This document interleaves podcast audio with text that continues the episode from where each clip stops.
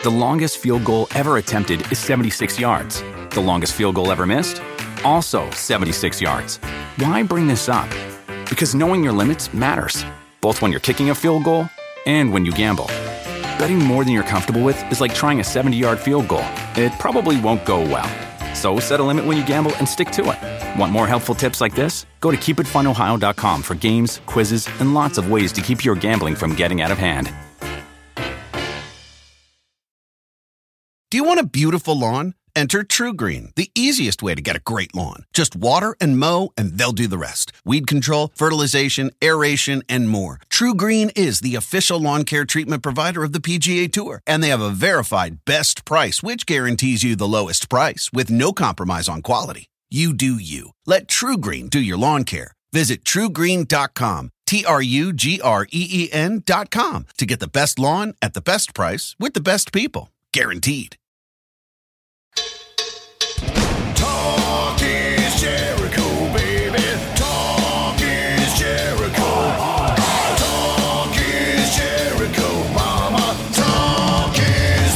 All right, welcome to Talk is Jericho. It's the pod of thunder and rock and roll, and we are celebrating a huge milestone this week. We have reached 1,000 episodes. That's right, 1,000 episodes of Talk is Jericho. That's pretty monumental. It's been an incredible run filled with so many amazing shows and guests and laughs and topics and tears and everything in between. Uh, we started this pod December of 2013. How crazy is that? Almost 10 years and a thousand episodes. Something to be very, uh, very proud of. And thanks to all of you who have listened to one or 1,000 of said episodes.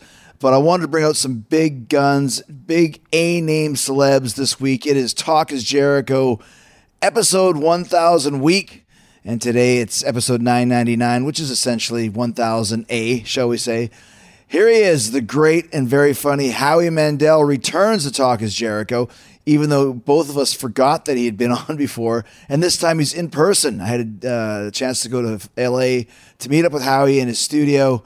And as you're about to hear, he told some incredible stories about doing the Tonight Show with Johnny Carson. The first time he ever did the Tonight Show when Joan Rivers was guest hosting. He tells the story about finally getting on with Carson, and he made 22 appearances and shares the details about the appearance with Johnny that got him banned from the Tonight Show. That is a true story. Johnny Carson banned Howie Mandel from the Tonight Show. Howie's also very into AI, artificial intelligence. He explains the moves he's made lately to preserve his image and speech for future generations. He's got a hologram of himself. Yes, he's putting that hologram to work.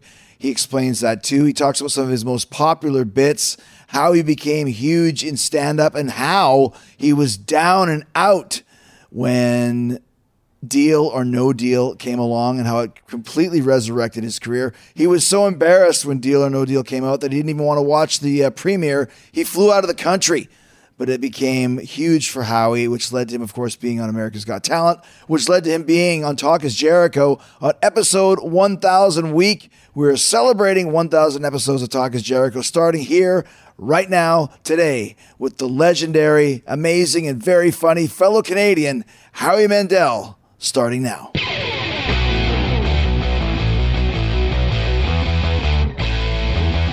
Thumbs up. The thumbs are up in the control room. And for the first time in almost 10 years that I've been doing this podcast, I have Howie Mandel with me. Long time coming. What a what an honor to be here in like the first ten years. No, I I think about ten years ago, I said I, I was listening to your podcast, Right. and I thought, oh my god, he's got a podcast. Mm-hmm. He's a wrestler. He's a singer, and he's a fellow Canadian, Right. And I can't wait for him to call me. Yeah. and here I am, No brainer. ten But- years. But here's the funniest thing that I just remembered right now. What?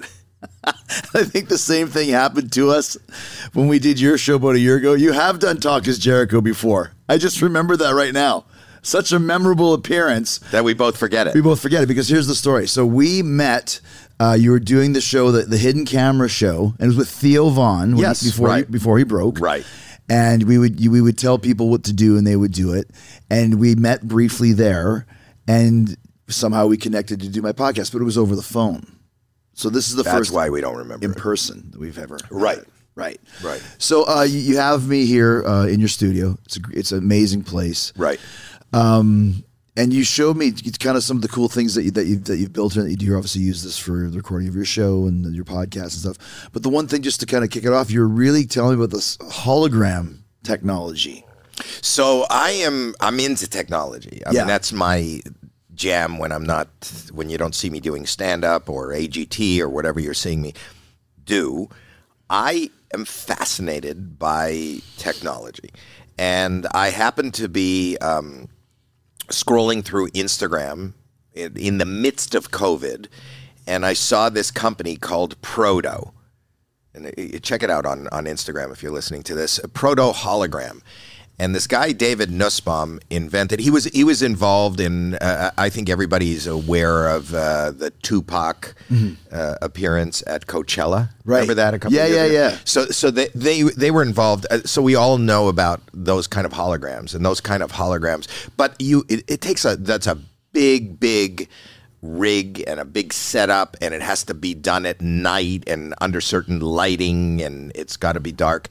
And and I and I I went through the I was just scrolling through Instagram and I saw this proto hologram box. And it's this box, this full size box that also there is a smaller one called an M, but it says there's this full size box where you can beam yourself anywhere at any time. And it's really easy. And you could do it even on your side if you don't have this hologram, the thing that receives it. You, you can do it with your iPhone. And I saw this and I, I uh, slid into his DMs and I said, This technology is amazing. I don't know what I'm offering, but can I be part of it? I'll be your content. I'll be your because for me as a uh, world-renowned germaphobe, if I could go places without going places, if I could talk to people without being in the room with people, I'm enjoying this, Jared. I, I, I, I, We have a glass plate between us right now.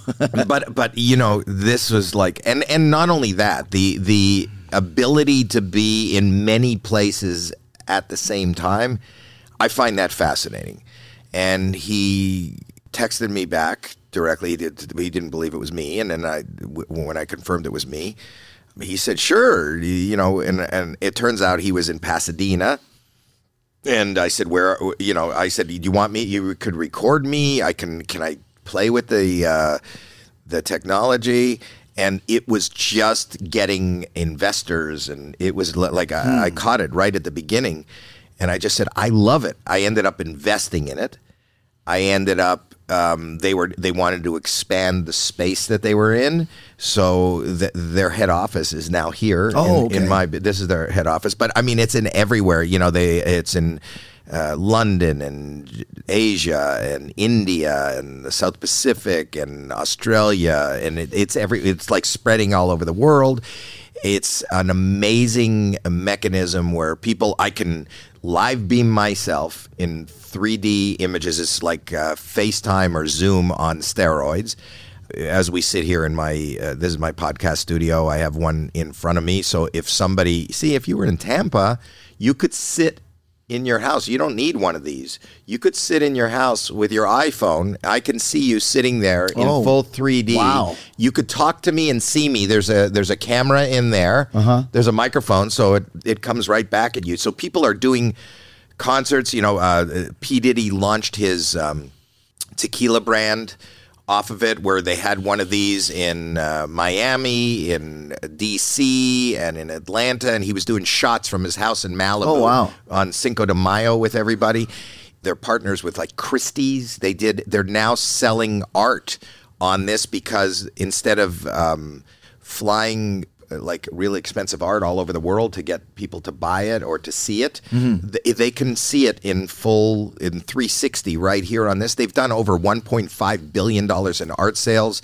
It's in uh, you know places like Walmart, and it's just it's just exploding. And uh, artists are taking it on the road. Like I can't, I'm not allowed. Would they sign the NDAs? Gotcha. But it's on it's on the road with some people, and if you wanted to have, I know that. Kiss was in here the other day, and they said that Lenny Kravitz one was going to do some concerts with them, but he didn't want to leave New York. He could play live on this on stage, live Wow. in real time. You know, it changes the game It changes the game everywhere. So I can play a theater live and I could have these boxes in 20 other theaters and play 20 theaters in the same night without getting on a plane and they could see me and I could see them and interact in real time. It's and it's it's three-dimensional. So I love technology and I love technology that makes our life easier. easier. Well, you said, especially as a, as a world renowned germaphobe, um, that's something that's interesting to me, especially being in show business, because everybody wants to shake your hand. So Chris Brown So this would okay. Chris Brown has this on the road right now. And this is how he's doing his meet and greets. And it's, I think it's in his merch uh, place. But it sounds like it's a bit of a cop out. It really isn't. People are enjoying it is Chris Brown. He's there. He sees you. He'll talk to you. You can stand right up to it. And I defy you if you take a, a selfie, uh, like I've done it too, where I, I beamed myself to uh, Montreal. I just did a concert. I did something in uh, in Europe, a meeting, a, a conference. People take selfies with you. I defy you to know that that selfie that I wasn't real. that I'm not in the room, and I feel like when I'm talking from this side to them that I am in the room. Mm-hmm. The only difference is smell. How do you mean? Well, when you're in the room with somebody, there's a, obviously there would be a smell, right? Oh, Whatever that smell is, Right, yeah. Wherever you are, it's that smell, Right. So I don't care if you're cooking or wherever, wherever I'm beaming, it just smells like where I am. Hmm. I can't smell people through a hologram, Right. and I don't want to. I don't know if you ever smell people in general. But you can have like a QR code on there so people can scan it. You could, you know, drop your next album. You know, people are downloading or streaming your music. Mm-hmm. Sure. All the information, we're using it for telehealth. Hmm. You know, doctors are doing conferences and teaching, and also the whole screen, you can manipulate it with your hands. So I saw doctors in here the other day doing things where you can see their organs and imaging in 3D and Hmm. they can scan it and move it around. It's like a giant iPad. So, and this is like a pop-up store for anybody. So uh, the people wrap it, you know, in the box. So it's like Citibank presents or whoever your sponsor is, and that could be in the middle of Times Square or Piccadilly Square. The stadiums are now buying them for their sports teams to do meet and greets and contests. And so I'm not here. I'm not selling it, but I'm I'm sold on it, and I happen to be an investor. But but I more importantly, I just think this is the future. I embrace it all. I get in trouble sometimes. My wife is mad at me now because I, I licensed my image to an AI company. Wow. Okay. How do you feel about that? about AI. It's interesting to me because um, there's always going to be a human element that makes things real. You know what I mean? Like when I hear the oh, here's here's a, uh, a Freddie Mercury singing "Beat It," you Right. know, and it sounds just like Freddie Mercury singing "Beat It," but it's not quite the same. It's just there's a little bit missing human element to it. Right. But the AI seems the technology of it would be very technically helpful as long as you don't let it go out of control. But I think that of everything. You know what I mean? Like, I'm sure when they invented the wheel, you know, people Hmm. thought, well, th- this is dangerous. You know, it's so much easier just to con- we can control you a just horse. walk. Yeah, yeah, right, right, We yeah. can walk. We can control a horse.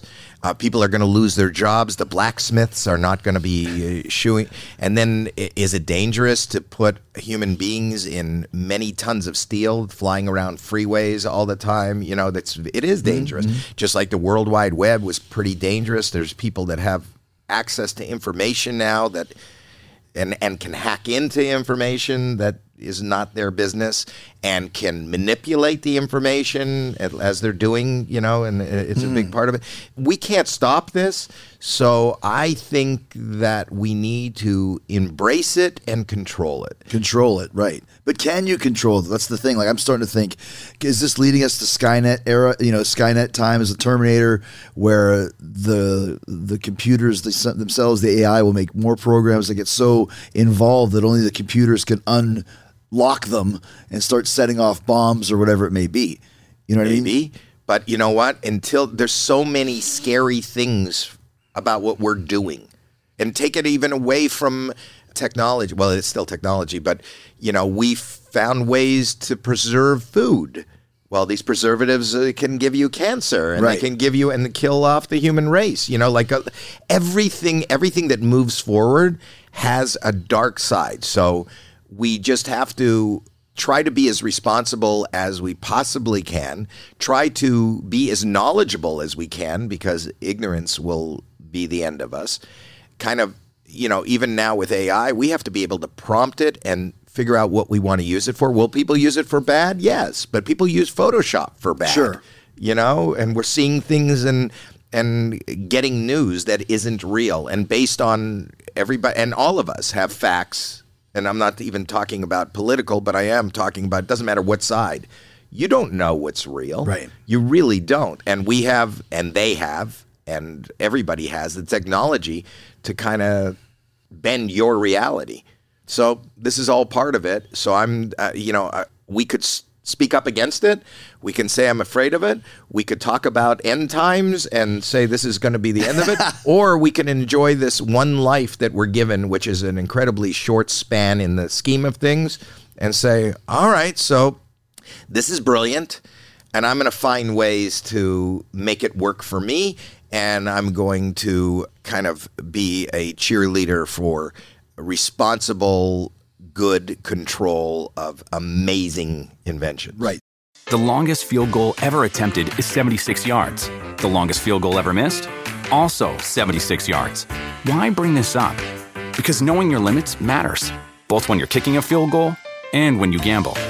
Betting more than you're comfortable with is like trying a 70 yard field goal. It probably won't go well.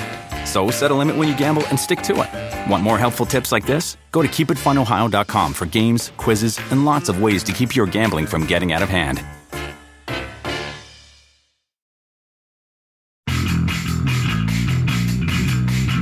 So you sold your your likeness to, to AI. Yeah. And what would be the the end? Like, what would you do? What would they do with it? Uh, would they or hopefully us? Oh, you sold it to yourself. No, no, no, Oh. no. But it is they. It is a, a Korean company. They Okay. have the ability to. They, I, we we can't put, throw it up there now, can we? No, we don't have. You don't have it. It looks like me. Mm-hmm. If I if I saw it on a video or whatever, I would not know it wasn't. I wouldn't know. Wow. it wasn't me. And then you can program it to say and sound Just like you. like me and to say things that I might say, but you could also program it to say things that I wouldn't say, which is the scary thing. Right. But what I said is, I said to my wife, I said, this is what is happening. So we, being people like you and me, are, for all intents and purposes, we're IP, mm-hmm. you know? And if you can license, if you can maintain, and supposedly the paperwork says so, if you can maintain control of your image and at the same time license out your image to be doing something right now while you're here doing this with me, that makes you a little more productive. Like I uh, do you have do you have uh, sponsors on this podcast? Of course. Okay, and you you do the ad reads, right? Yes, of course, yeah. Well, what if uh, Chris Jericho? w- I- w- What do we call the, the thing? What if the, the that's not Chris Jericho, but it is your image? I guess maybe the doppelganger or the clone or the AI. So what if I clone? what if I typed in the ad and they replicated your voice and your likeness and that read the ad? I mean, it'd be incredible. But why wouldn't I just read the ad? Because you could be doing something at the same Ah, time. I see. So I can do kind of more of your busy work, right? But, but like I'm just saying in a good way. Yeah. It, it, but it is a good way. The point is, it's you know, we there. It, why don't you just write a letter in longhand, go to the post office and mail it? Right. You know, where you can send out a mass email to a bunch of people. You know, it's the same thing. Technology. You got to figure out why you need it and why. I know that it could be bad. I know that mm-hmm. somebody else could have control of it. It could read something, or somebody can be of the mindset, well, we're paying Chris Jericho to read this, and I'm not getting him. Mm. It's the glass is half full or the glass is half empty. But I think that you would like it. That's the idea for me. I mean, that, that's the idea. And also because I know that our existence is finite, our personal existence. But my family will have still whatever this IP to be able to do whatever That's interesting. you know so it's like I, for me it was i'm in my late 60s Right. i did it really she's mad at me because she thinks she's afraid of it. Mm. But I did it because I'm hoping that responsible family members can use it later on. And when are you going to get the opportunity to? It's really interesting because you hear right now that bands and you know artists are selling their song catalog. Like you know Neil Right. Young sold his catalog Right. for five hundred million dollars, and Dylan sold it for you know two hundred million dollars or whatever it is. This is you selling the basic catalog of Howie Mandel, so that when when like, when those guys pass away, that the rights to the songs are taken care of, and when you go to the next place, your rights as Howie Mandel as a celebrity, whatever, are protected. Right, and by in- in a smaller kind of example, they've sold their catalog, so that music, which is already pre-recorded, can be used in a negative way. What if that music w- eh, ended up being the theme song to, you know, a political movement that they didn't personally agree with? Right. But now they don't have control over that. They don't Yeah. own their own stuff. So by the same token, I mean that's a smaller example of, you know, the fear my wife and many people have about AI is that it could be used for negative or something that you're not in line with, but it can also be used for good. Mm-hmm. Well, once again, I mean, you have such an expansive career that they could hit upon. Modern Howie, old Howie, you know, original Howie, glove over the head Howie. Like you could do all those different eras too, right? Right, and you and you exist for in perpetuity, forever, doing whatever it is, as long as. Listen, I do fear that things can be, you know, like you don't even know. Though I trust you, but you don't know when you do these, even when you do a podcast. You know, everything that is laid down on tape, you can cut this Sure. and make this. You can Yeah. make this a cancelable moment Right. I could edit it together however I wanted to if I however you wanted to. You could change the question mm-hmm. so that this answer has nothing to do with, you know, so you have to have faith or trust or some, you know, kind of sense of control. Otherwise, everything mm-hmm. could be turned against you. Everything, mm-hmm. your own words, your own images, your own appearances, your own, it doesn't matter. You know, nothing is as it seems, or nothing has to be as it seems. We have the technology to change absolutely everything. And that's uh, AI is one step further, but that's where we're headed. It's not a surprise, and it's here. Be ahead of the curve rather than be behind it. I just want to be on it. Yeah. I got to ask you about this. Uh, I mentioned the the glove. I remember when I was a kid, my dad was like, "You got to see this guy. He's so hilarious, and and you got to watch this." And I grew up in Winnipeg, a Canadian guy, Toronto side, wherever it may be. And the the glove over the nose. I just have to know for my dad's sake, where did that b- gag come from? Because he thought that was the funniest thing. And every time Howie Mandel's on, and see me do's the glove. So that's an accident, and most of my career and everything I do is is an accident. So I, in the uh, mid '70s or late the mid seven well April nineteenth, nineteen seventy seven. Went to Yuk Yuk's, which is a Canadian Yeah. uh, comedy club, was the Canadian comedy club, and I was not a kid. Um, I, I didn't go to clubs like I didn't go di- in the seventies. Disco was big, you know. You hear of Studio Fifty Four and things. I never did that. I wasn't a dancer. I didn't really drink, so I didn't go to bars. Um, I wasn't into sports, so I didn't show up at a Y with a bunch of people like a couple times a week to play basketball, or I wasn't in any leagues. I didn't uh, gamble, so I didn't have a poker game. I had nothing, you know. So uh, they opened up this club in in Canada, and it was stand up comedy, and it was at the uh, it, it, comedy was just burgeoning there. It was just starting to like explode. The comedy store mm-hmm. down here and Catch a Rising Star in New York was just growing, and they opened up the club in Toronto. There was clubs that I think uh, opening up in every city. I'd never gone and saw stand up live. It wasn't even a thing that existed before then. You there was no such thing as a stand up comedy club. Right, right. So I go one night, uh, and and it's it's pretty exciting. It's pretty electric because we'd never seen that, and now you're seeing you know somebody your age on stage, and you know this is a time where the three networks existed, Yeah. you know, and then local TV. D- just to hear somebody's uh, using raw language, like real language, in a room and talking about really, it was just like I never saw anything like this. It was a, it became the new rock and roll, but it was the you know up until there, rock and roll was kind of the uh, the freedom of expression and uh, that's where people got their messages you know after woodstock and how to live and you know the, even protesting wars and talking about things was music this was the the beginning of comedy was coming to the forefront Right, took a back seat, yeah. To people like Carlin and Richard Pryor and these people were just growing and becoming huge on television and superstars and making movies and so uh, I went to see it and it was amazing. And uh, Mark Breslin, who is the owner of the club, and he was the MC, said, you know, and if you think you could do something like this at the end of the show, you know, Monday at midnight, you know, you get a chance, you could try it for three minutes. And somebody at my table went, you should go up. I went, okay. And I always do that. I always say yes to everything. I'm, I'm so afraid to say no that I'll miss out on something. And I didn't give it any thought. And that's how I kind of, I, I didn't prepare. I n- never, I didn't aspire to be a comedian.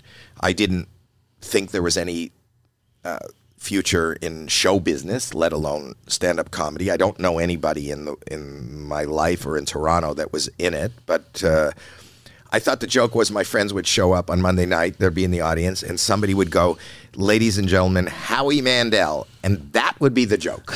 you know, that was. There's no reason for anybody to say, "Ladies and gentlemen, Howie Mandel." It's just like uh, I sell carpet. You know, there's no reason. Right, right. Th- There's no reason, and that's kind of funny. And then I, you know, it's not like I'm sitting down and writing an act and hoping I get. I did nothing, nothing. So um, that moment comes, and I'm in that back hallway, and Mark Breslin goes, "Ladies and gentlemen, Howie Mandel," and then I think it's you know it's just um, understood that after you hear "Ladies and gentlemen," da da da da, as an audience, you applaud. I don't understand why we're so. We are gracious, but why are you applauding somebody showing up? You know, they just they just stepped into the room and we're going, yay, yay. But but what I didn't realize from being on that side and not being th- that adds a pressure. So what happens is they go, ladies and gentlemen, Howie Mandel. I hear the applause. I walk out on stage and I take a stance, you know, like just like here I am, and that's all I had. And then I've never been on stage before, and the spotlights are burning holes in my retina. Like I've never been that. With it's like you know, like when you get pulled over by a cop and he sticks the flashlight in your in your eyes, you know. And I looked down and I could see the mic. I could see the foam on the end of the mic, and then when I looked down, I could see the front row. And the applause had died down, and then there's nobody that looks familiar, no face that I know, just looking up at me like, okay, what the fuck? Yeah. Like, what are you going to do? And that was like a night that got embarrassing. It just, it was embarrassed. I was just embarrassed. And that was the biggest emotion that I can remember today. And then I thought, oh shit, I'm now in front of strangers. So if you look at my old videos, it's just fear. And I started going, I, I, I better come up with something. Oh, okay, okay, okay, okay, okay, okay. And, and I was just so scared. And I'm going, all right, all right, okay, okay, wait, wait, wait, wait. And because I was going, wait, wait, wait, wait, and so nervous, people started giggling. And then when they were giggling, I didn't really understand why they were giggling. So I go, okay, what, what, what, what? No, tell me, tell me. Why is it so funny? Why, why, why are you laughing? Come on, please don't laugh. Please. Okay. Uh, and then and then I put my hands in my pocket because I was just uncomfortable. And I carry rubber gloves. I've always carried rubber gloves because I have OCD. And if I'm out in public and I'm going to go to a public restroom, I didn't want to touch anything, so I had a rubber glove. So I'm going, okay, okay. And I put my hands in my pocket and I pull out the rubber glove and I didn't know what to do. And I, I pull it over my head and uh, just down over my nose and I start breathing. And the, I guess the fingers are going up and down. The fingers are going, and I hear the audience laughing. They're laughing uh, because I'm breathing. I didn't know what was going on. And I can, so then I, I just blew it. I con- continued to blow out of my nose until I popped it and it popped off my head. And the audience roared like, Yay! And I went, good night. I was smart enough to know that that's, Yeah. a, that's an exit. I went, good night. And then in the hallway, um, Breslin said, Mark Breslin said, that's amazing. You got to come back tomorrow. And I go, well, what am I going to do tomorrow? He goes, do the same thing. I go, what the f- did I do? and uh, from that, that was April 19th, 1977. I um I still didn't as- aspire to make this a living, but it was the first time. You know, I was a pariah in school. I was um, undiagnosed as ADHD and OCD and anxiety and all these other things. It was the first time I felt like a bunch of strangers like liked me, embraced me, were excited to have me there. And from that night on, even if I and I say this in all seriousness, I don't care if I was a you know in the service business, if I was a waiter today, I would be just as happy if twice or three times a week I could go on stage and just be. I've been trying to get that warm kind of blanket of laughter from strangers every moment of my life since that moment. I mm. never, I never had that before. And I've been chasing that ever since. And I, I look forward to every time that I can get on stage at Yuk Yuk's. And, and the truth of the matter was that Yuk Yuk's, because I was there and hanging out, I was meeting people just because I was there. Yep. And I met people like, you know, Jay Leno, who came through town, and, and Mike Binder, who's a very prolific uh, writer and uh, director. He came through town, and a bunch of people, Robin Williams. And I went out to California on uh, vacation, and I called those people because I knew that they were comedians. And Mike got me in at the comedy store, and I went to the comedy store with no aspiration, just a fun thing to do on a vacation. I was still working and engaged to be married, and uh, Mitzi saw me and made me a regular. And a guy in the audience who was uh, producing a comedy game show called Make Me Laugh saw me and said, "You interested in coming down to the studio and doing a couple episodes?" And I did and I went back home, and um, I was working, and uh, Merv Griffin called, and Mike Douglas called. I did the Merv Griffin and Mike Douglas show, which are old talk course, shows. of course. I flew back and forth and did that, and then uh, Gene Simmons of Kiss, and Kiss was at their height. Sure. Um, phoned me. He had seen me on uh, on Merv Griffin, and he said it was really funny. Would you- do you, would you be willing to open up for my girlfriend's act? So I said, "Oh, okay. Who, who's your girlfriend?" And Diana Ross. he was living with Diana Ross, and I became her opening act. No kidding. Absolutely. Wow, because that's what those singers, those types of singers used to have the opening act of a comedian. I did it at, Caesar, at Caesar's Palace. Yes. So I, I was his I was her opening act and and you know everything I just fell into everything. I've and continued to fall into Right. everything. And it's just about being open the same way as I am for technology for whatever opportunities. You know, I think life opens a lot of Yeah. doors for people. You just have to keep your eyes open. They are. You know, you're a, you're a perfect example of that. You know what I mean? Like, mm-hmm. really, really, what are the the odds of people like you grew up with in Winnipeg and you know doing what you do, living how you live, Right. And you know we go. I I've listened to. I used to listen to radio. I don't listen to radio anymore. I kind of just stream music. But but you know there was. I've talked about this many times, but Hump Day, you've heard of that in, in the radio business. Hump Day is Wednesday, Wednesday, right? yeah. Wednesday. What, what is the connotation of that? The connotation is we're climbing this shitty hill. we're halfway through this hill because most people wake up in the morning doing shit they don't want to do. They just maybe it pays the rent or maybe they're forced to do it. And then they get to the weekend where they just don't do what they hate. But no, most people, you, people like you and me, are few and far between where you're kind of excited about getting up in the morning and doing something. Right. And, I, and I always say that somebody in their life, and it's not about making a living or having notoriety. You just got to find one thing that you're passionate about. And so many people don't have that. So many people are living kind of miserably if they thought maybe they don't even think about it, but they're not excited about something that's going to happen tomorrow. Mm-hmm. They're not excited about what will happen today. And, you know, like even today, waking up and knowing that you were going to come here and, and just have it. This is, this is the kind of thing you got out of class for. Right. Right? Yeah, this yeah, is yeah. like, this is a cool thing. The longest field goal ever attempted is 76 yards. The longest field goal ever missed? Also 76 yards. Why bring this up? Because knowing your limits matters, both when you're kicking a field goal and when you gamble. Betting more than you're comfortable with is like trying a 70 yard field goal. It probably won't go well.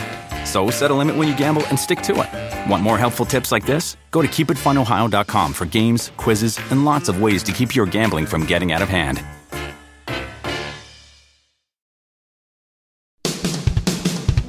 We're on tour right now with, with my band. So I was in San Diego. I flew to Atlanta yesterday, and the show we were supposed to have tonight got canceled. So I had an open day. I was like, let me see if Howie's available, which you were. Yeah. So I flew here last night, and then tomorrow I got to go to Fort Myers. But the flight's okay. It's the fact that I'm going to LA to talk to Howie Mandel. Like, it's much better than having a day off sitting in a on the tour bus in a parking lot somewhere. You know? But but see, listen. But what your life is, if you really think of eight year old you, Mm-hmm. and you go and you just gave me that schedule, and not only the schedule, but what you're doing, you're playing in a rock band, Right.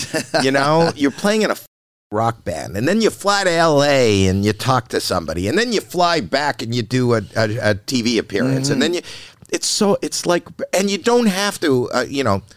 I think people listening go, well, that's good for you, but I can't do a TV appearance. But but the point is, there is some, I don't care if it's your Yes. stamp collection. Yeah. You know? Or if there's a movie opening this week that you want to see, just something to look forward to. And too many people just live each day just like, I got to do this, I got to do that, I got to do this, I can't wait till I don't have to do that.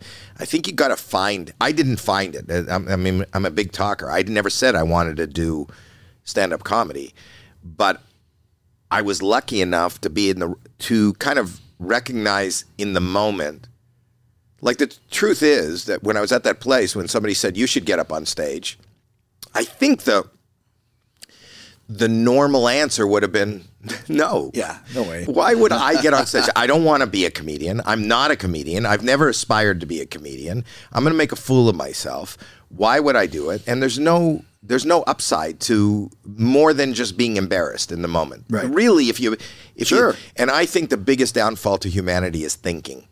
I think when we think, rather than I like Nike who says just do it. Just do it. And you could think about what you did and maybe you won't do it again, but don't think about what you might do. Just do it. Just mm-hmm. go for it. Right. You know, I think like you, I think you're an inspiration because even you went for it and you went for wrestling and but you're interested in music and you just go for it and you just go for whatever you do. You want to do a podcast, you do it. You just do it. A lot of people would say, "Well, I got one job. I got one. I'm not going to do that. That's not what I do." Yeah. We- I, I have a saying that no is a four letter word. People accept no so easily, like, like, like a curse word. It's a bad word. Can we do this? No, you can't. There's always a way to make it work. Always. You just have to find it. My thing on no is no is N O, which are the first two letters in the word nothing.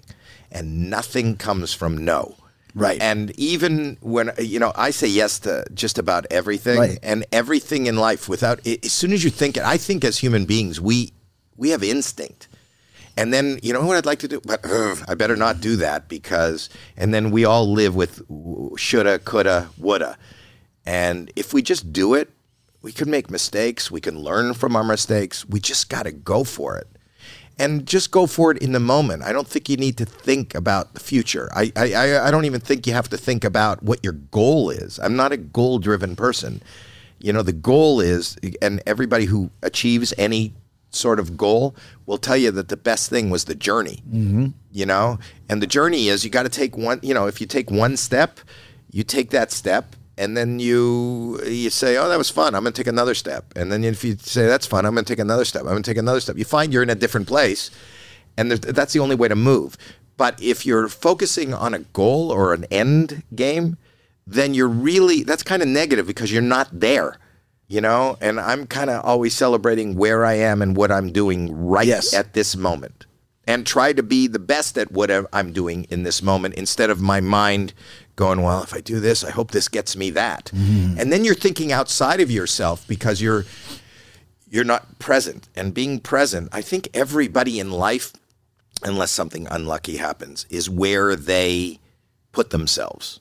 I think we can all put ourselves where we need to be. Yeah, I agree with that a thousand percent for sure. Do you want a beautiful lawn? Enter TruGreen, the easiest way to get a great lawn. Just water and mow, and they'll do the rest. Weed control, fertilization, aeration, and more. TruGreen is the official lawn care treatment provider of the PGA Tour, and they have a verified best price, which guarantees you the lowest price with no compromise on quality. You do you. Let TruGreen do your lawn care. Visit trugreen.com, T R U G R E E N.com to get the best lawn at the best price with the best people. Guaranteed. I want to go back just to, to your stand-up days quickly. I'm a huge Johnny Carson fan. Tell me some some Carson tales from when you did the show because you were on quite a bit. So I was not Carson when when I was you know those are the those are the front row you know that- Really, right here, Howie's got three seats here, the front row of the studio in Burbank. yeah Wow. Carson every show he ever did out here in Hollywood was in front of that and this light shone down on his desk. This Oh, is wow, from, he's got is a- from NBC. Wow. and I have the background of it. So when I was starting in comedy, the litmus test for being a comedian was the Johnny Carson show. Mm. It meant there isn't a show, there isn't a place that does that anymore. Where You're right. before the Johnny Carson, it was Ed Sullivan. You know, I think that's why the Beatles took off. That's why Elvis took off because everybody gathered around their TV, and that's when they came to America. They did the Ed Sullivan Show. Sure. After that, on a much smaller scale, but nationally, not internationally, Carson. And when you used to be, if if you were in the street and somebody didn't know you and said, "What do you do for a living?" and you said, "I'm a comedian," they would. It doesn't matter who they were. They would go, "Well, you've ever been on Johnny Carson?" And if you couldn't say yes, in their mind, you were trying to be a comedian. Right. That also with the fact that when you were on the Johnny Carson show, your life changed the next day. Everybody saw you. Your recognition went up. You got an incredible amount of offers to do things. And, you know, uh, Freddie Prinze uh, was on one night and he did great. And then uh, that became Chico and the Man. And that was the start of every comedian that did well on The Tonight Show ended up getting their sitcoms. sitcom, yeah. You know, so then that was uh, every everybody that you know of all the big sitcoms of their day. You know, right up until Seinfeld, who did really Sure, good on the. Tonight Show, and that came out of the Tonight Show, the Seinfeld show. Hmm. Rick Ludwin, who championed it for NBC, was the head of late night and saw him on Oh. the Tonight Show. So my only goal once i said okay this is what i want to try i'm down here this is what i want to do my only goal was to be on the tonight show. Anybody who was anybody who was a comedian. And i would audition like i'd have his name was jim mccawley was the booker. And i would have him come down to the comedy store and see me. And he consistently said no. Not only no, you will never be on the Tonight Show uh, because you're not Johnny's cup of tea. You know, listen, they wanted to serve Johnny. They said Johnny likes monologists, you know, straight up like George Car- Carlin. I was at that time a big prop comic.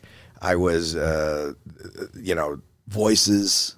just silly. Yeah. Just silly and props and not what he saw Johnny, uh, you know. And, you know, those guys on those shows, they would get the accolades. You know, even though if a comic went on and got a standing ovation and then you'd go home, you know, Johnny would go up to the booker and go, that was a good one, man. You killed it. And I realized that because I had a uh, talk show for one year in, in daytime and all the bookers and everything, if we had a really good segment, because you got a show coming out, you got to churn a show out every day. If they had a good booking and the people were well versed and whether they did a good act, sang a great song, told a great story, I'd always go up to the segment producer and go, that, "That's good, man. That's good. Bring me another one of those. Give me. I just need those moments. Yeah, I yeah, need yeah, that time." So they're the heroes. So I kind of understand why a guy would say, "Nah, he's Johnny's never going to like that," and I'm they're going to go, "What the f- is that?" As it turns out, Joan Rivers was guest hosting a lot at the time. Not only was she guest hosting, her ratings were going through the roof. That's when Joan Rivers became a superstar, when she was filling in for Johnny. So much so that when Fox decided to launch their own network, they gave her her own talk show. She launched Fox's Late Right, Night, I remember. and that became she became the enemy of Johnny Right. because he went up against Johnny. But this is while she was going she lived in New York. On the weeks that she would come out and guest host the Tonight Show, um, she would come to L.A. and work out her monologues at the comedy store. I knew that she was coming out this next night. This is in 19, I think 84. She was coming out uh, one week to work out her monologues, and I asked Mitzi, Mitzi Shore, who owned the Right. comedy store, Pauly's mom. Pauly's mom. Um, is there any way you can? You know that she's coming and she's working out her set at nine o'clock on Thursday for the Friday show. Is can you put me on like at uh, eight fifty, the ten minutes before her? And Mitzi was a great supporter of mine, and she said, "Absolutely, I'll do that." So this was my my little last ditch effort to try to get on the Tonight Show. I go, listen, I've gone through the normal channels. Maybe I'll never do the Johnny Carson show, but these are bigger ratings. Maybe I can get on with Joan. And maybe if Joan sees me, she pulls a little weight there and she'll say, I'll have this comic that I saw. And I'll go on before. And that day comes and I wake up in the morning with a 104 fever. And um, that day, and I feel the one day I'm I want to have this shot, I'm sick and I lie there all day. I'm not going to cancel. I'm not going to cancel. And I'm lying there all day. And anybody who's anybody who knows when you have a fever and you're sick, I mean, it's the room was spinning and I had no energy and I was just so sick and I felt like I was going to die and I had the flu. But I figured this is my one shot. I drove. I live in the valley, in the San Fernando Valley, and I drove through the the canyon to get to Sunset Boulevard in Hollywood. I'm going to do this set no matter what. Listen, worst case scenario, it's exactly the same as where I am now. I'm not going to be any further back, except that I may die on my way over because I can't even focus on driving. I'm, I'm I've got this high fever. I get to Sunset, and uh, I'm just sitting in back. I'm waiting. I'm going to go on. And Joan Rivers comes in the room and she's talking to Mitzi. And I'm going on. And then she's going to follow me. And they say, Ladies and gentlemen, Howie Mandel.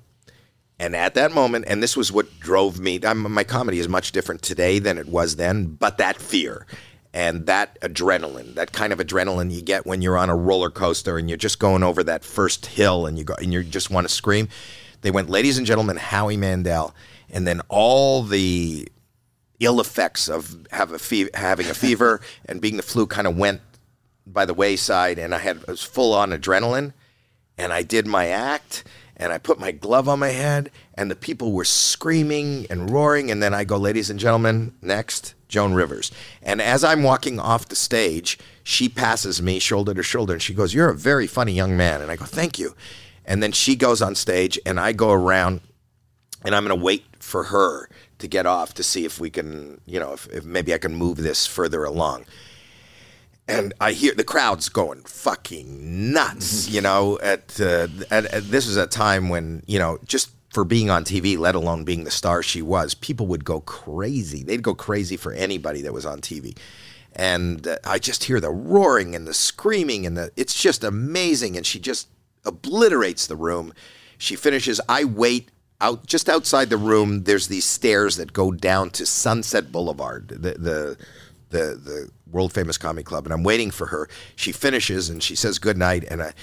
And then I guess she started when she left the stage. She was talking to some of the comics in the back, and then Mitzi stopped her, and Mitzi's talking to her, and then you know the the effects of the flu are coming back. My adrenaline is wearing down. What's that? I don't know. Oh, that's my watch. Oh.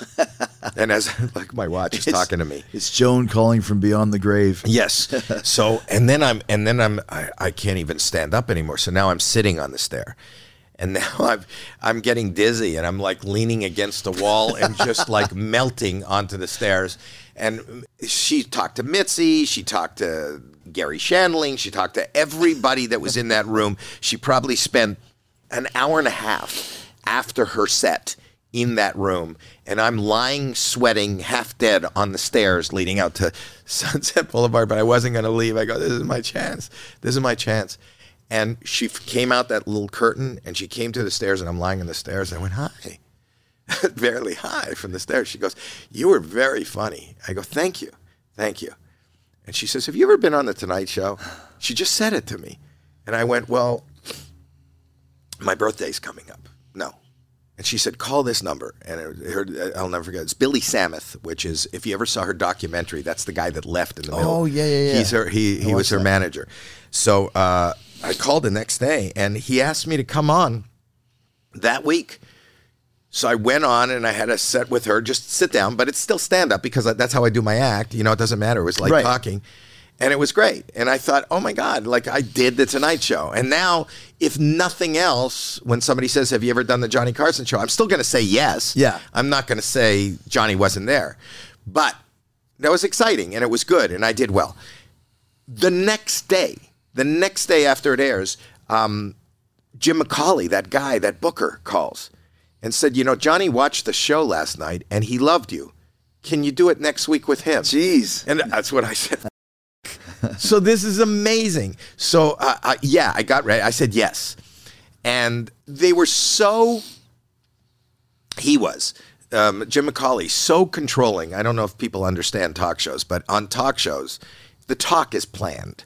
You know, and unlike what we're doing right, now, I didn't have any idea what you're going to ask me. But you know, because these are segments that are six minute segments, I'm going to get one segment three in, they go, what are the questions that'll lead you into your jokes? And, you know, I would say, ask me this, or, you know, I want to pull the rubber glove on my head, or, yeah, how do you do that? What's the thing I heard about the glove? And then I'll put the glove on my head, and that'll take a minute, and they time it, and they know what the last joke is so that the band plays, and we'll be back with more after this. So, um, I went through stuff, and he was very, very, very controlling and very worried about what I will do. So I went on, and then I did this. I had an idea to do this one thing, which I didn't. I didn't tell Jim McCawley, and it was really scary. But I figured I've done it. I'll be on. If they never ask me on again, I just think this is funny. And I know that if I go over this and tell Jim McCawley what I want to do, he's going to say no, and you'll hear why. So I brought out. I did a bunch of shit, and it's on YouTube. You could see it. And I and and I I brought out these 3D glasses like that, that you get at the movies. Yeah. You know these 3D glasses, and I go, do you do you like 3D? Do you like 3D? And Johnny goes, yeah. And I could see Jim McCawley just off the the uh, side going, I didn't. I, I don't know what the f- he's talking about. I didn't. He didn't ask that. And I go, Johnny, put these on. Put these on. And he puts on the 3D glasses. and I took. I reached into my bag and and I had a um, a little stuffed animal, and I whipped it at his face. And I said, "Doesn't it look like it's coming right at you?" With a Canadian accent. Yeah. Eh? Sorry.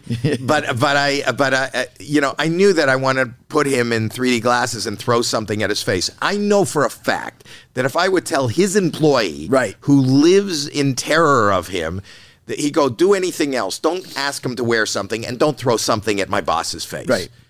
But I just thought I'm on. Yeah. It doesn't matter. I've done it. I've done it. And if I do it a second time, is that going to help my career? I just have to do it. So this will either go into the toilet or it'll be signature of who I want to brand myself as this crazy, silly, Yeah. out of control guy. So I- just remember, like my hand was shaking when I grabbed the the stuffed animal and I whipped it at his face, and it seemed like an eternity when you watch it, and you can watch it on on YouTube. It's not. It's like right away. He broke out laughing so hard. He went back in the seat. I thought he was going to fall off his seat. He loved it. And from that moment on, Jim McCawley said, Thank you so much. Anytime you want to be on. And I ended up doing it with Johnny 22 times. Wow. With Johnny until he asked me to never come back again.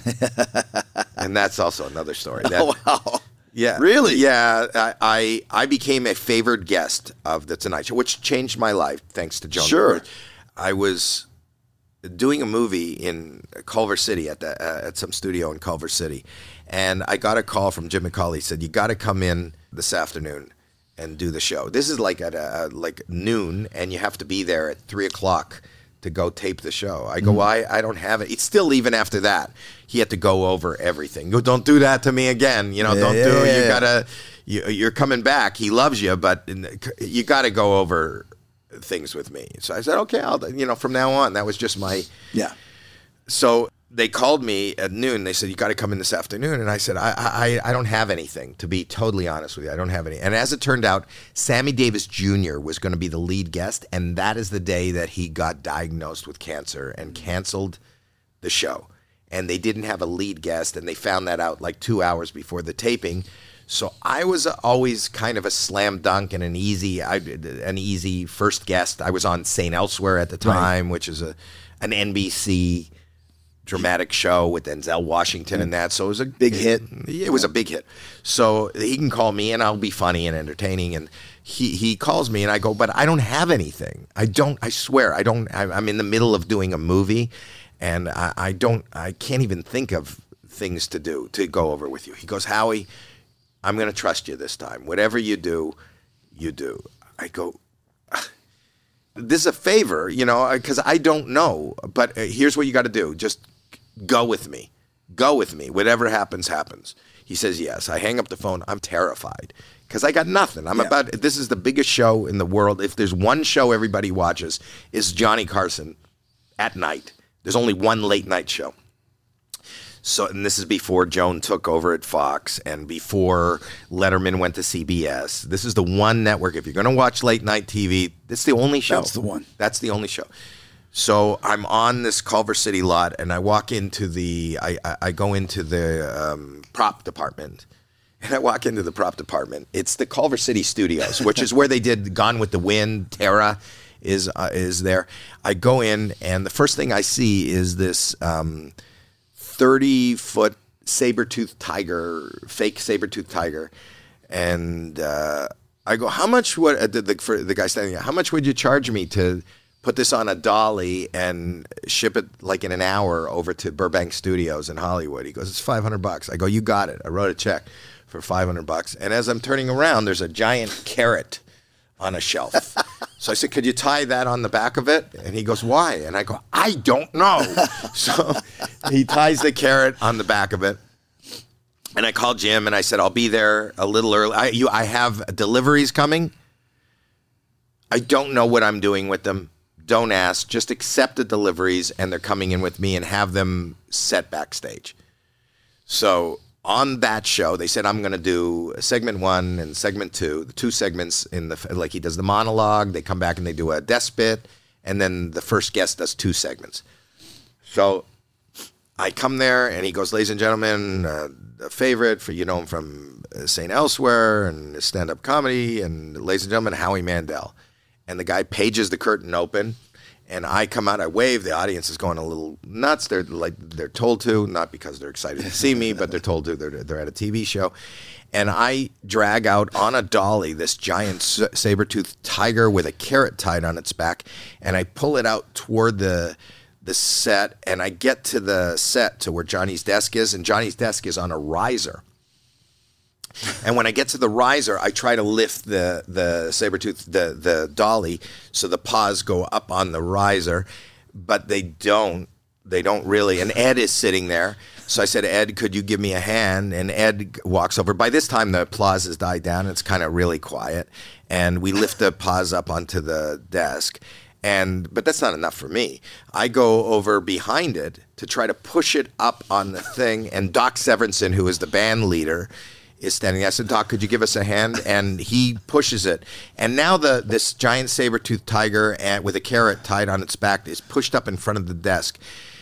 I can hear in the headsets of the camera people and all the people on the floor. I hear the uh, director yelling, "What the fuck?" I blocked Johnny. You can't see Johnny from any camera, and they go up on the. I hear them like he's readjusting. They'd never move the camera angles on any talk Right. show, right? So now they have to shoot down on Johnny, and and and then after what seems like an eternity, I'm sweating. The it's been silent. There's no good shot of Johnny. I sit down, and he's just tapping his pencil like he always did. He's tapping his pencil, and it's just quiet. And he goes, "Okay, okay, so what is this?" And I said, "I don't want to talk about it." That's great. Yeah. For you. and for me. And for maybe some people that are watching, but not for a guy who shows up every day. Really? And I, I committed to that. I wouldn't. Yeah. He goes, Really? I go, Yep. And then he had to come up. He doesn't have any questions because there's nothing prepared. You know, he asked me a couple of other questions. I answered them. He was not happy. Oh. because it just made his job hard. He's Right. A, he's a guy who shows up every day. He doesn't need this kind of aggravation in his life. And and uh, he asked me a couple of questions. I did a couple of bits. They I, I I could see that they truncated it when they aired it. And I know I was supposed to do two segments, but at the end of one short segment, he says, "We'll be right back with Connie Stevens." You, you know, so whoever was next is coming up and going to do two. Se- he didn't say a word to me.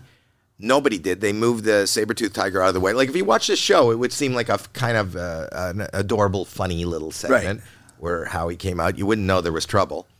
And then uh, Jim calls me right after the show and says he never wants to see you again. But they liked me, and I did the show with Garry Shandling, and I did it uh, more times when David Brenner hosted it, and I did it when when uh, Joan hosted, but never again with Johnny. Wow. never again with Johnny. So I was banned. For, for, for life. What a story. Do you want a beautiful lawn? Enter TruGreen, the easiest way to get a great lawn. Just water and mow, and they'll do the rest. Weed control, fertilization, aeration, and more. TruGreen is the official lawn care treatment provider of the PGA Tour, and they have a verified best price, which guarantees you the lowest price with no compromise on quality. You do you. Let TruGreen do your lawn care. Visit trugreen.com, T R U G R E E com to get the best lawn at the best price with the best people. Guaranteed. the time is starting to wind down here. It's been an amazing conversation, but I wanted to ask just just uh, I know before Deal or No Deal became a huge hit that there was a time when when you were thinking about leaving show business, which Right at that time. which surprises me because you had such a huge run of you mentioned all the stand up and the St. Elsewhere and the, the voices that you did and the cartoons and the talk shows. What led you to the point of saying maybe it was time to walk away? Well, so all these stories that I've been telling you about, I launched in the uh, late 70s, early 80s. And, uh, you know, off of my young comedian special, that exploded me into the stand up scene. I was on a young comedian special, which was an HBO special with the young kids. Was It was me, Jerry Seinfeld, Richard Lewis, and I can't remember, Harry Anderson. And it was hosted by the Smothers Brothers. And then I was playing like 10,000 seats, 12,000 seats. Huge. Yeah, and then I got St. Elsewhere, which is big NBC series, and I did Bobby's World, and I did Gremlins. Those were all in the 80s and the 90s, and then I did my talk show at the end of the 90s. This is 2005. At 2005, I wasn't selling out a comedy club. I wasn't selling like 200, 300 tickets. I wasn't selling much. And I wasn't getting calls for acting. I was going in and auditioning for five lines and under. And I did a pilot, which I wrote, and it got noted to death and canceled and didn't get picked up. And I just said, listen, we I had a run, and it's a really good run. It's not a sad story. I had a, a an incredibly good run, and I, as you know, as we sit here, I have other interests. I'm interested in real estate and developing and technology. I'm going to do that and do more behind the scenes things. At that moment, I get a call from another Canadian, my manager, Michael Rotenberg, who owns a company called Three Arts. NBC called and they want you to do a, a game show, and I went. No, and I hung up the phone. And you have to, uh, you, you, if you put it in the context of 2005 and 2004, at that time, no stand-ups did um, game shows. I wasn't interested in game shows, but even more importantly, it's like movie stars didn't do commercials. Right. You know, people who uh, do funny things. You know, the the game show host was the punchline. You know what I mean? Not that we're making fun of the game show host, but what is a game show host? Right. He reads a, a question off the card and goes, "Correct." You know, like uh, you'd make fun of the game show host. You would talk like this. Yeah, with a if were- voice, skinny microphone. Yes, that's what you would do. I don't want to be a game show host. And uh, listen, my career is over anyway. I don't need to put a nail in the coffin of my career. So f- no. And then he calls me back and he goes, "Well, NBC says they can't do it without you." And not only that, they want to do it in prime time. It's not a daytime talk uh, game show. In prime time, five nights in in, pri- in prime. It's crazy. I said so. Not only they want to put a, a nail in the coffin of my career, but they want to make sure that the world sees the nail in the coffin. No way. Third time he calls me back and he goes, "Listen, they said they can't do it without you. Apparently, this is a, a format that is a huge." format and it's huge all over the world and America is the last one to get on board. So will you just listen to the pitch? They want to pitch you. I go, I'm not going to come in for the pitch, but if they want to come, I'm in a deli in the valley eating soup. I'm at Jerry's Deli. If the guy wants to show up here, I'll stay here for an hour. If he wants to show up here at the deli, fine. And Rob Smith from Endemol shows up at the deli. He moves my soup.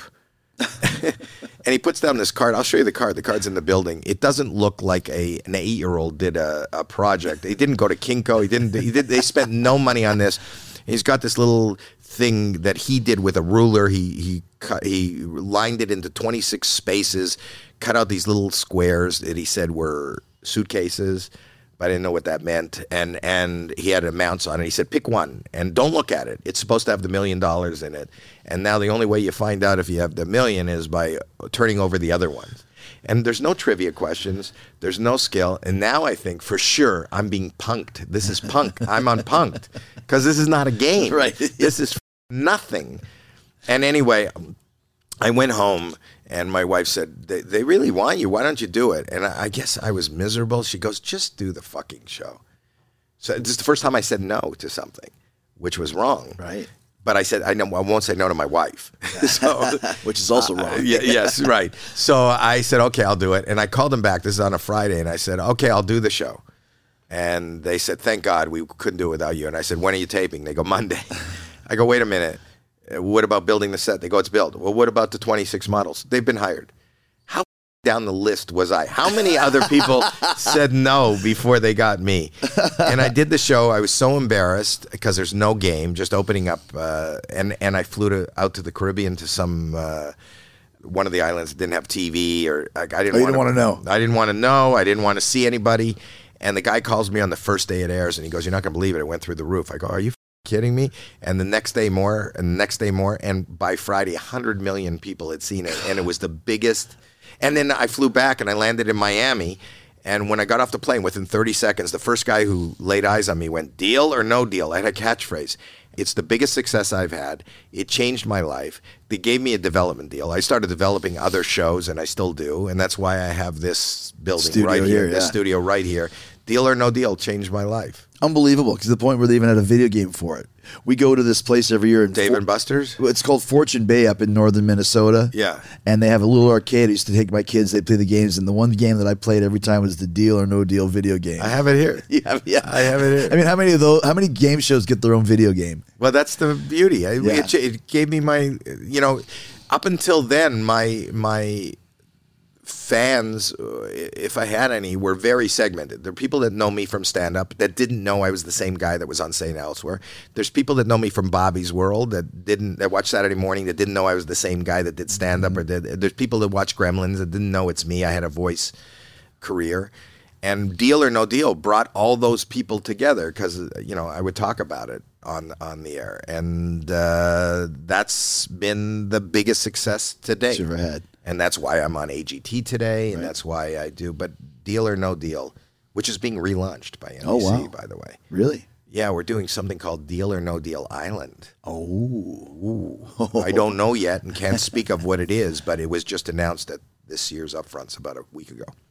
Well, dude, it's been great talking to you. I got one more question for you. You mentioned all of the huge successes that you've had, and your career's ex- been expansive for 40 years.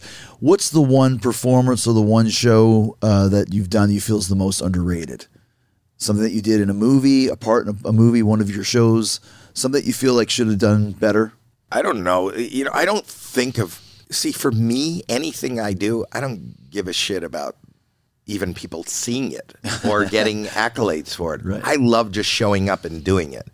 And whether it was an episode of The Outer Limits, which was a very serious, I played a, a, a mentally challenged serial killer. Wow, that's cool. Yeah, to playing uh, Mxyzptlk. Are you a Superman fan? Yeah, the, the weird guy from the other dimension. I was I, that's I was that character on uh, Smallville on- or? no on w- with the one with Dean Cain and Oh, Teri. so yeah, yeah, the, the Superman, I think. yeah, Whatever it was called. Superman, Lois, uh, what, Lois what- and Superman. I don't know. Lois. I don't know what it was. Dean Cain, and yeah, Teri. So I did those. I don't people know, and I love acting. I love stand up. Always is my first love, and I think that people even now they go, "I used to like you in the stand up days," but the, I do stand up now.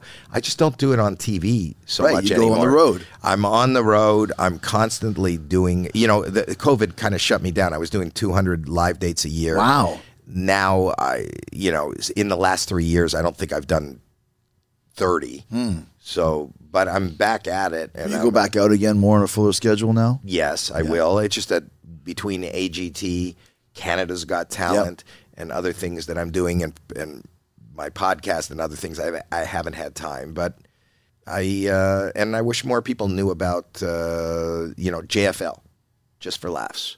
The Canadian Comedy Festival. It's a Canadian comedy, but that's that launched Chappelle and Kevin Hart and Tim Allen and Roseanne Barr and everybody who's anybody. Canada has been the hotbed of launching all that. Right. For many years. Right. So fam- I just I, I, I invested in that, and that is growing. Like now we're in Austin. We're partners with Moontower, and we're in Vancouver and uh, London. We just had our first festival in London, headlined by. Uh, What's his name? Uh, Ryan Reynolds and Ricky Gervais, and so we're becoming worldwide. So those are kind of things that I hope that people start to recognize. when you do stand up now, what's your material based on? what's ever happening in the moment and not news. What's ever happening in the moment that ti- you know, I look at it like a giant party and I'm just trying to be the center of attention. So I show up and obviously after 45 years I have a plethora of material. I'm constantly writing material and and uh, you know but if if I can be taken off that beaten path, if something happens in the room, a technical problem, or somebody shows up or makes a noise or does things, those kind of that path leads me to a, a funnier, more unique, original, one time only spot. I like improvising. Well, that's what we did today, Howie. And I'll tell you what, we're not going to forget this uh, appearance on Talk is Jericho. This one we're going to remember At least for the next 10 minutes. for a little while. yeah. Thanks, buddy. Thanks, man. I appreciate it. Okay.